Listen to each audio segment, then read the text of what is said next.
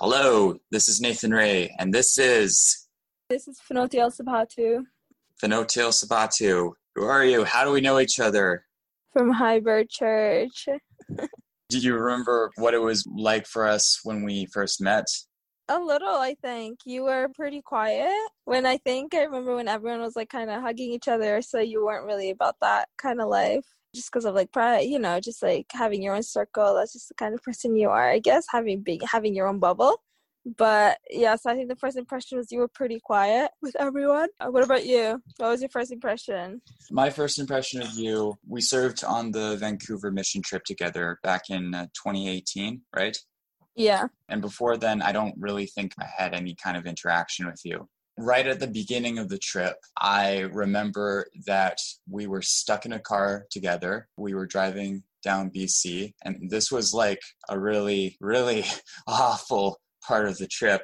But I was dealing with a number of sensory issues. I really needed to go to the bathroom. My body was overheating because we couldn't turn down the windows or turn on the air conditioning. And right behind me, you were practicing worship and you were playing your guitar. And I was just this is just torture. I hate whoever is playing this kind of music. I just wish that they could just shut up and I could just have less of that in my life. I remember. That was the time Naomi and I. Yeah. And later on in the trip when you got freaked out by that rat scurrying on the floor, it was just in my mind, I was sort of thinking to myself, what did you think you signed up for? Not a rat to walk under my feet. I had no idea. I didn't know, at a place we were staying as well. I did not expect that at all. We were living in a rented building in East Hastings in BC. It's not like Alberta where there are no rats, right? Even if it was mice, though, I still would have freaked out. I should have done my research, I guess, about East Hastings more. I didn't know there were but also you wouldn't really expect that out of place that we would be staying at. I didn't think there would be mice and rats, But yeah, mice is even if I see it in my house, I would literally run away. It's just not for me. I just hate them. They're just scary, man. So overall, I'd say the first impression I had of you was absolutely terrible, but I was able to work past that impression, particularly when it came to doing interviews with you and the rest of the team, because I was working on this mini documentary of our time doing missionary work. And in post-production, you were probably one of the clearest people to give an interview. And yay! I got a lot of criticism from people who took issue with me focusing so much on you. But first of all, the documentary could only be so much focused. And if I was going to focus on anything, I was going to focus on the best people for the interview. And second of all, there were 3 other people who managed to make it in. So I don't think it was that discriminatory. At least hopefully not. Yeah, I mean, I get it though. You were trying to make a documentary and at the same time you have it's an interview, you kind of have to answer it in a descriptive way. It's you are trying to send out a message and everything through the video, but oh well. But yeah, I get it. Yeah, I got where people are coming from as well, for sure.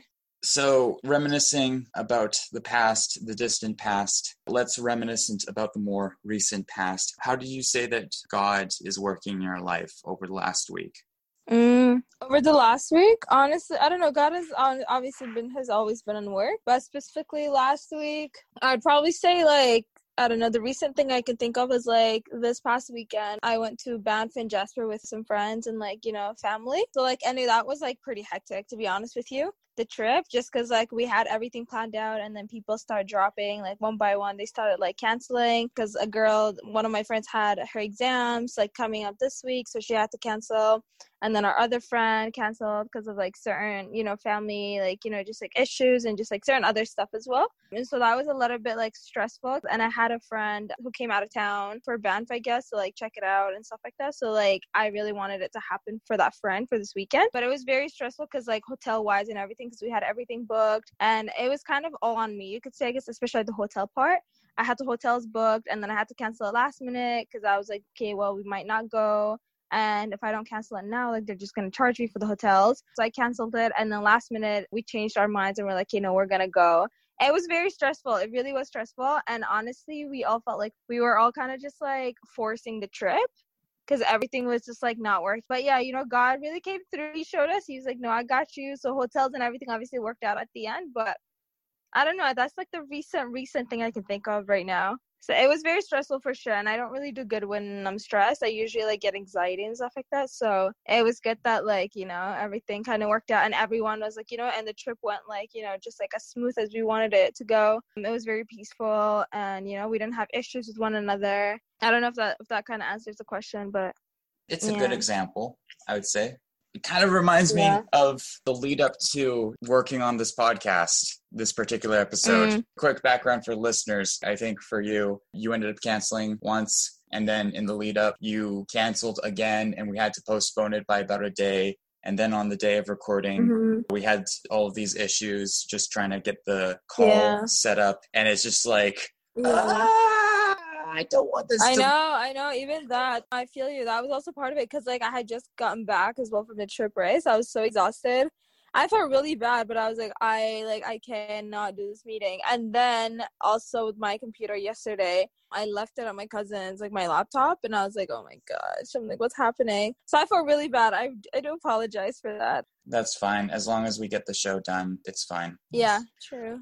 I would say in my own life, God has been working in two ways. First of all, I just got a job offer from Canada Post. Congratulations. And while that doesn't guarantee a consistent income, it's going back to an environment that I feel familiar with because I used to work for Canada Post between 2018 and 2019. I ended up quitting because there weren't enough hours. And now in this particular season, apparently Canada Post is busier than ever because the holiday season is coming up. And so orders are going to steadily increase. There's a measure of hope there. But at the same time, there's also a part of me that feels the need to figure out what else is on the horizon. Like, how else am I going to be able to make money? Because if I've experienced anything this year, it's that nothing is really that solid. Like, everything can come falling down in a matter of minutes. And you just have to be willing to navigate through the storm. And so that's the first way that God has been working in my life last week. And the second way he's been working is that my family recently just got their taxes done, which might not seem like that much of a miracle. But the thing is, there are two sides of the taxation debate within my family. My mom and I are both very anal and particular about getting our taxes done early. My dad and my sister are incredibly apathetic about getting their taxes done at all. And because we do all of our taxes together, it's sort of like we're kind of at war with each other and we're just trying to like drag these people into getting their taxes done so that at the very least my mom and I can get a good tax return. And it's finally done and I got a good tax return. Well, that's good. Yeah. That's good. I'm happy for you. That's great. Obviously, the year has been like ups and downs. It's been like a very interesting year, I think, for everyone. But obviously, in your situation, I hope it like showed you that like how like nothing's also impossible, you know, for God. Like how everything is possible and like, you know what I mean? And God's timing, everything works out. Because I know, you know what I mean, with you getting a job and stuff like that, and, like with your family as well. So I just wanted to like kind of like throw that in. But no, I'm happy. I'm happy for you. I really am, for sure. Thank you very much, Ben. Now, let's move on to the actual topic of the interview. And let's start off by asking, what's your country of origin? Eritrea, East Africa. From what you remember of it, what's that country like? Honestly, I guess when I was there, I loved it. It was obviously home. It's always going to be home. It was peaceful, I guess, in certain ways, to certain aspects, I guess. I don't know. You know, we don't have winter or anything like that. So obviously weather-wise is the best. You always got to love it. I love the culture and the people there. But yeah, that was like when I was younger, of course. So it's been a while since I've been there, though. What did you like about the culture?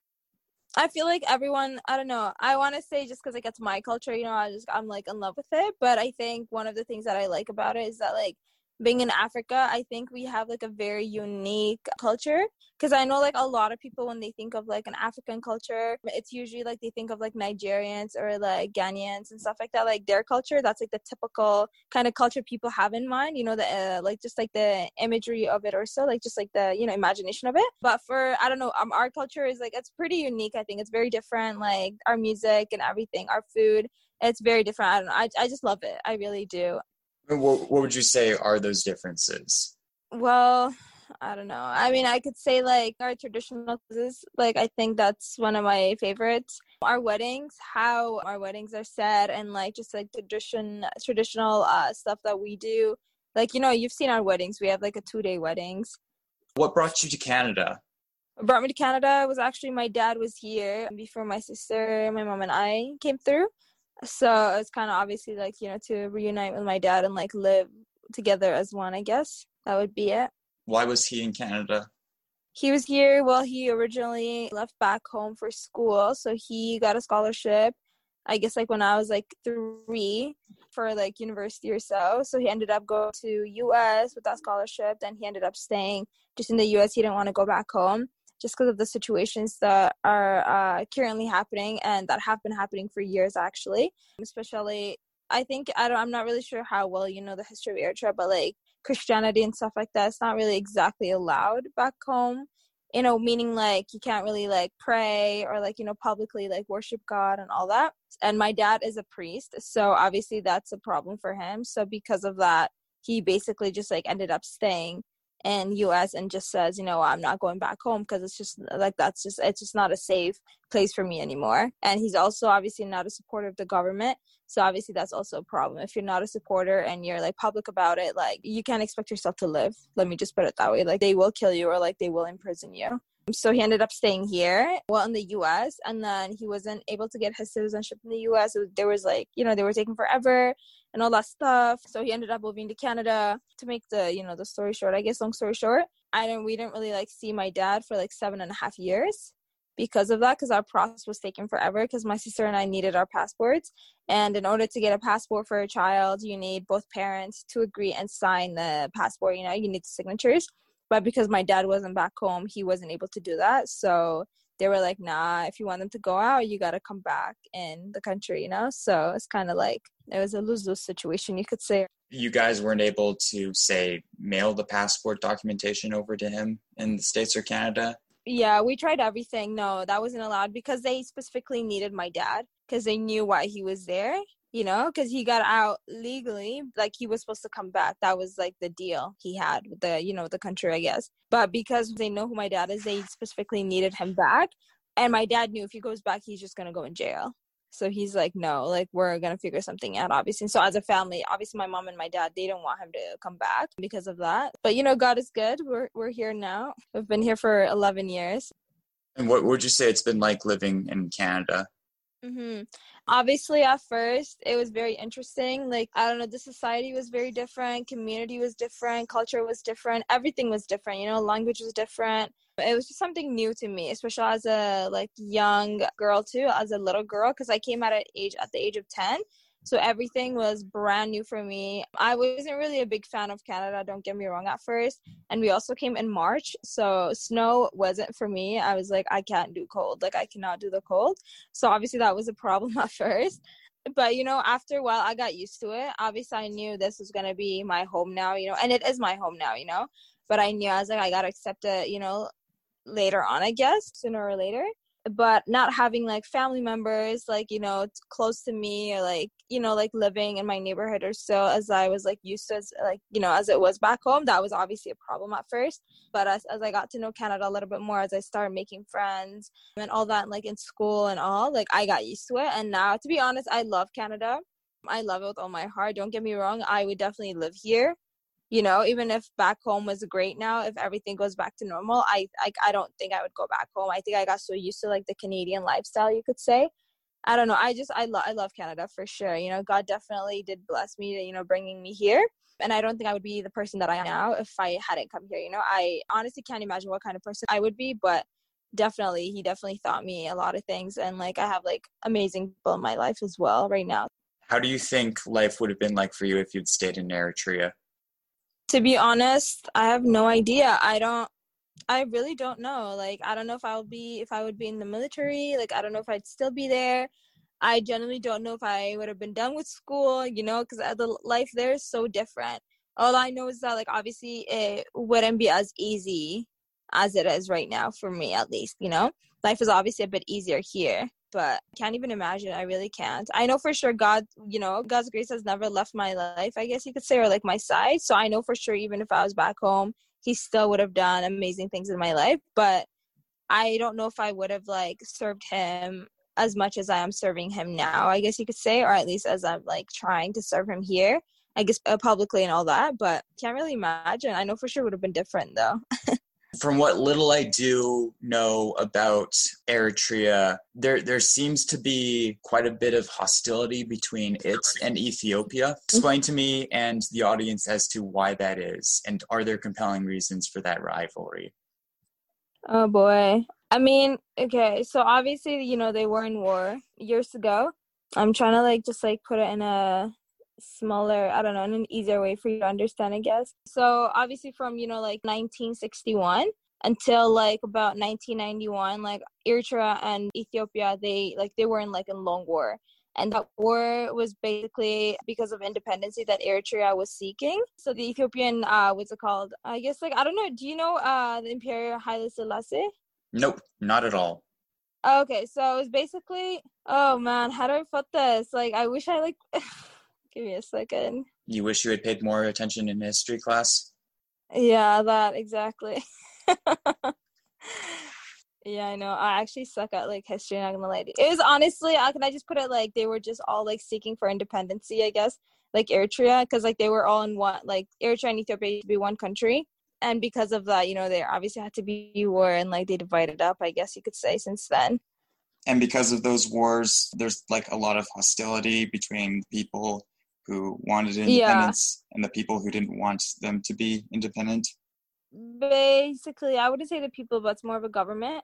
Okay. But now it's obviously like, I'm not even gonna confront, like, there are Eritreans that hate Ethiopians and there are Ethiopians that hate Eritreans. You know, even though they weren't personally who went to war or whatever, I don't really know, you know what I mean? But they like hate each other because of the love that they have for their countries. But obviously, we've been having problems with them for years and years till recently, till the Ethiopians got a new prime minister.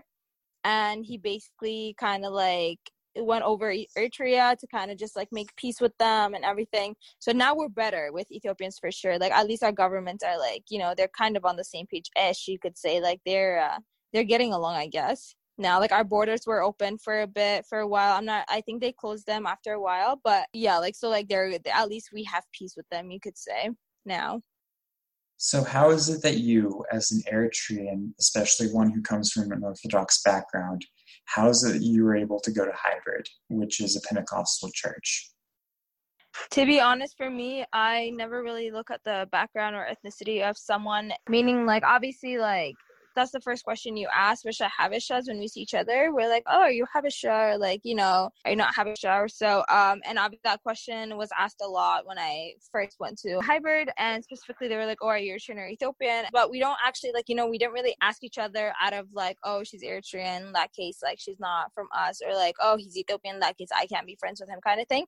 It wasn't like that, but it was just like out of like curiosity. But that being said, for me, honestly, I love my Ethiopians. Like, I love my Ethiopian friends. Like, majority of my friends are Ethiopians now too, not because they're like, how do I put this? Like, I don't know, for me, being Eritrean wasn't really a problem. Like, when I was like kind of meeting the Ethiopians in Hybrid, just because like it wasn't really about the ethnicity that we were looking at when we're, you know, when we're like, even now when we're joining a church, like to worship God, it's more of like our faith and like our relationship with God, because usually most of the conversations that we have isn't about like back politics or back home or, you know, all that stuff. It's usually about God or like just about our current lifestyle kind of thing, or like about our current life and like what's really going on, I guess. It was so like about school or like work and all that. So when I first went to Hybrid, obviously like there were questions of like, oh, like, are you Habesha? Or like, are you Eritrean or Ethiopian? Which it's just like a habit I think we've made, I guess, like in our lives, I guess, to do. I don't know if that makes sense. Like, we just ask questions like that, like always, but it's not out of like, oh, like if he or she's Ethiopian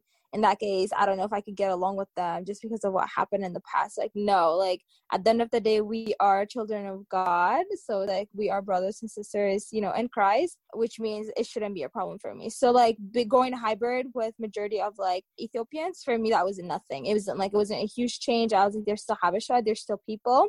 And I still love them. Even if majority of them were, I don't know, you could say white or like other Black ethnicities, still wouldn't have changed my perception of hybrid or my love for hybrid. I guess I think I still would be part of it as I am right now. Would you say that it was more of a reach for you to go from an environment that was focused on Orthodox tradition into an environment that was more focused on Pentecostal Christianity? Yeah, for sure. A little it was. Obviously, because like we worship differently, you know, but I started going to hybrid, like, I don't know, years ago as well. So like even growing up, even though like I was Orthodox, I grew up Orthodox and everything, like I was like, used to just like how Orthodox worship. I like used to go to a lot of like Bible studies within my Orthodox denomination, like at our churches. So they had like children's ministries and everything. So growing up, that's what I did, majority of it. So because of that, like a hybrid, the way they were like teaching and everything, it was for me at first, it was kind of just like another like Bible study, not Bible study, but like another like children's gathering kind of thing. Because they're like not, you know, like kind of like children's ministry-ish. Just because like almost everyone was like around the same age and everything. So for me, it wasn't like a huge like shock because I knew how Pentecostals like worshipped as well. But yeah, obviously it was different for sure at first. But now it's normal, I guess. It doesn't really shock me or anything like that. What would you say are the differences in worship between those who are Orthodox versus those who are Pentecostal? Well, to begin with, in Orthodox, the way we sit, like our sitting kind of like, I don't know where we sit, I guess like the woman and the men, we're separated in Orthodox. So like men sit on one side and women sit on the other side. That's one thing I could say, like the way we worship is like very different, just like how the church is set up, I guess. Two women cover their hair. Those are like the typical things that you notice when it comes to like Pentecostal, the differences between Pentecostal and Orthodox. Women cover their hair when they worship in the Orthodox denomination Christianity, whereas in Pentecostal, they don't. In Pentecostal, it's kind of like, I guess you're kind of free to wear whatever you want-ish. That's how like just like how people perceive it as well, even like Pentecostals themselves. I know a lot of females, like even if you ask them to like, I don't know, like if they're wearing like a certain top or whatever and you don't feel like it's appropriate for church and you make a comment on it, they automatically get offended. So they're like, no, like I can wear whatever I want, like it's not bad. And it's like, okay, well, if you don't feel convicted or like if you don't feel, you know, anything wrong with it, then like that's fine, I guess. But in Orthodox, they're very like harsh on that kind of stuff, like how you dress to church and everything. But when it comes to the worship aspect of it, in Orthodox, we do congregational prayers.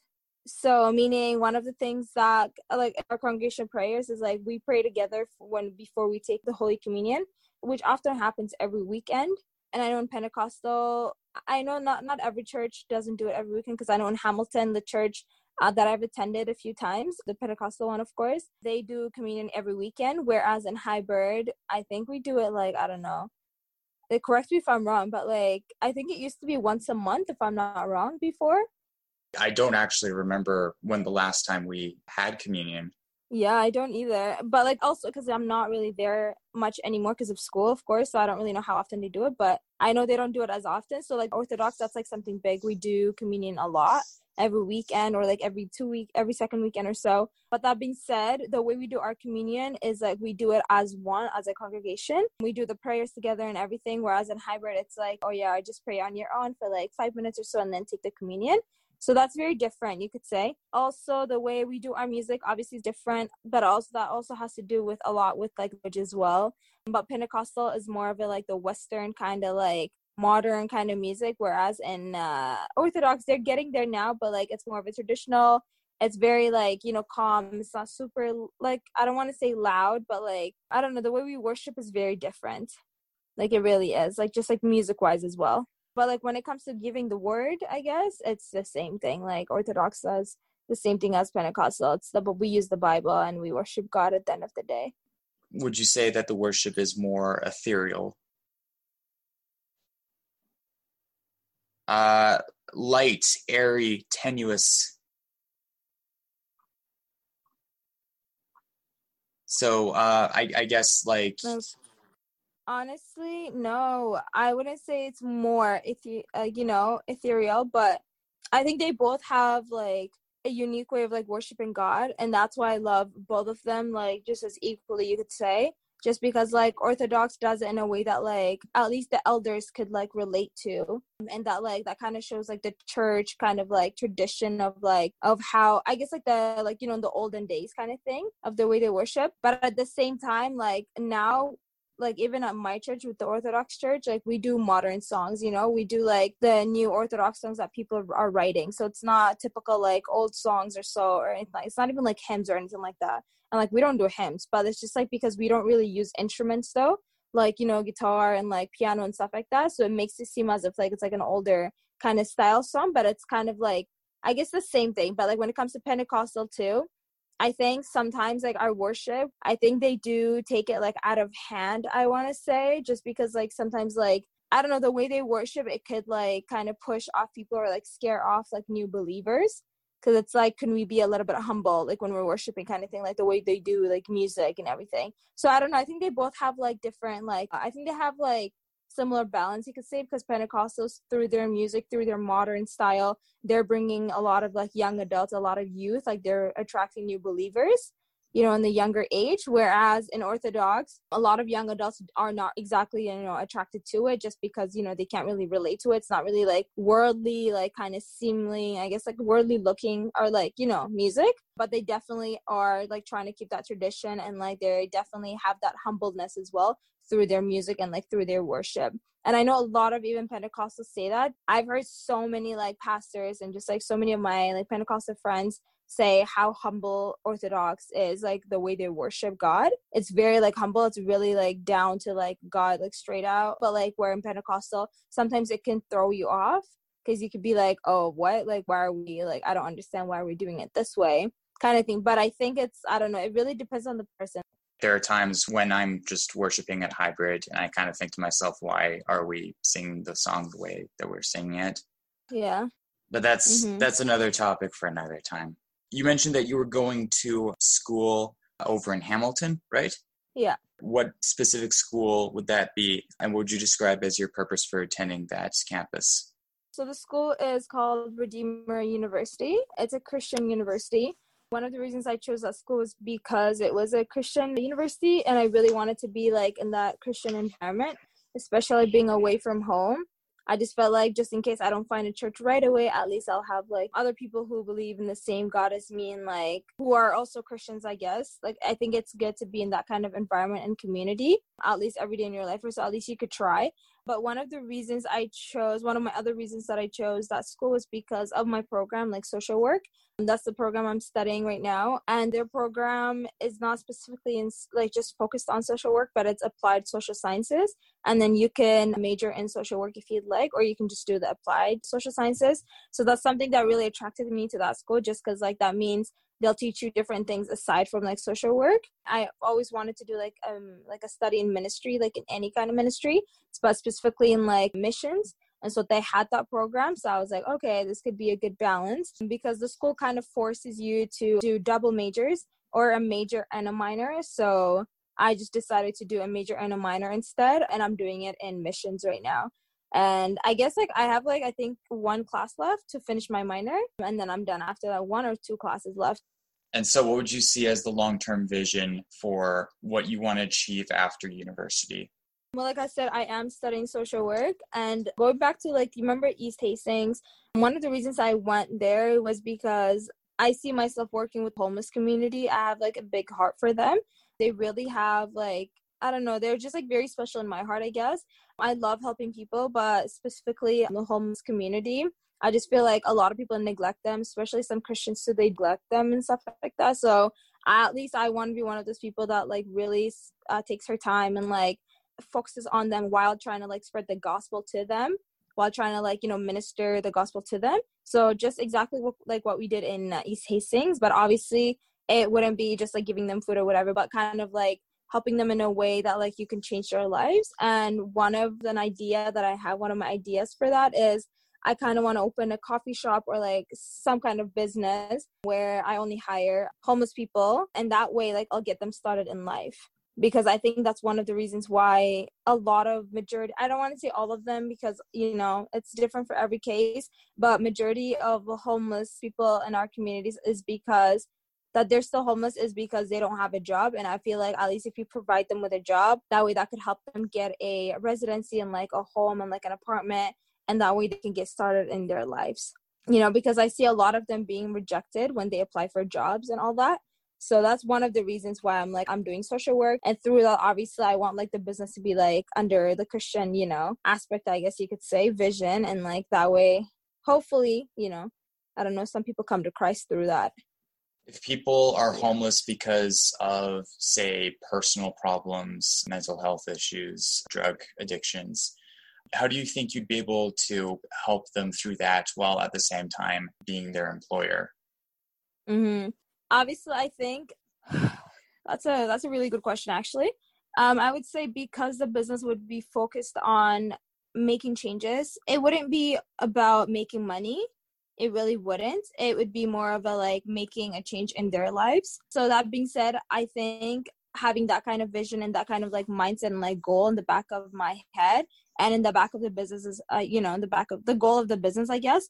I think if I was to get like someone with like, you know, mental health problems or just any like addiction or so, I think that would give them the chance to kind of just like work on themselves, even if they like fall or like if they make mistakes while working in the business. I think I would be understanding because I would know that like even though their addictions or whatever might affect the business as a business, meaning like, you know, when it comes to making money and everything, I think I'll still keep in mind that like that's not what this business is about. And like if they can somehow like, you know, work in themselves while working here, even if it takes them years, then like let it be it.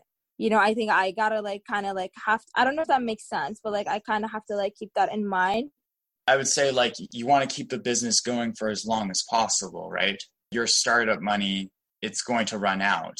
And so I understand where you're coming from and where what your heart is. But at the same time, though, I would also, looking on as an outsider, there's a part of me that wonders what kind of risk protection you would engage in to. Like, for example, mm-hmm. you could bring on someone who has a drug addiction and they might say, well, yeah, I'm doing what I can to move past it. But if they never get to that point because they're not motivated enough to be that way, then I don't know, where do you go from there? Can't really give like the exact answer. Like, obviously, you still got some time to think about it. Yeah. Like, I can understand you wanting to bring on people who are broken and who need fixing. But at the same time, from experience in my own life and in talking to other people, there are people out there who just don't want to be fixed. Of course, yeah. And like you said, I do have time. It's not like it's going to happen like, you know, next year or whatever. But obviously, I think there are going to be restrictions too, you know, when I hire them. And obviously, like, I'm not just going to let them, like, stay there for 10 years. And, like, you know, if they're not making any changes, then obviously, like, I'm going to have to, like, I don't want to say kick them out, but I'm going to have to, like, let them go, I guess you could say, just because of, like, I am trying to, like, help them change their lives. But, like, if they're not trying, then, like, there's no point of having them take that space for someone that might possibly be waiting, you know what I mean, to change their lives. So it's like if there's someone else that's willing to like actually work towards, you know, getting a home and like just like, making a difference in their lives, then like why would I like block them off because I have someone else that isn't really putting into the effort, but I feel like they should. So like obviously there are going to be times where there are going to be difficult times where I might have to say like, I'm sorry, but like you, like I can't have you here anymore. Yeah. You know, but that's a really good question. I haven't really thought about that. I'm glad you asked for sure. Glad to bring it to your attention. So before we end things off, if I might ask, is there anything you'd want to plug? No, not really. Fair enough. I'm glad to have brought you on. I'm glad that we've been able to have this conversation. It's definitely been quite illuminating in certain regards, especially when it comes to learning about your heritage and learning about your perspective. Yeah, it was an honor being here. I appreciate it. I'm glad you had me. And glad you were patient with me, you know, canceling. That's totally fine. It was, thank you. And it's obviously, it's my first podcast, by the way, like ever. So we'll see how this looks or like turns out at the end. Yeah. But I'm glad to have been here. Yeah, thank you. You're welcome. See you guys. This has been Because We're Not the Same, a podcast hosted, produced, and edited by Nathan Raymond Ray, with special guest, Fenotiel Sabatu. To listen to more episodes, you can follow us on Apple Podcasts, Google Podcasts, Spotify, Amazon Music, Verbal, iHeartRadio, or Podbean. You can also visit our Facebook page or our website, bwntscast.wordpress.com. If you're interested in coming on the show as a guest, feel free to reach out to us, and we'll see about having you on. Thank you for listening.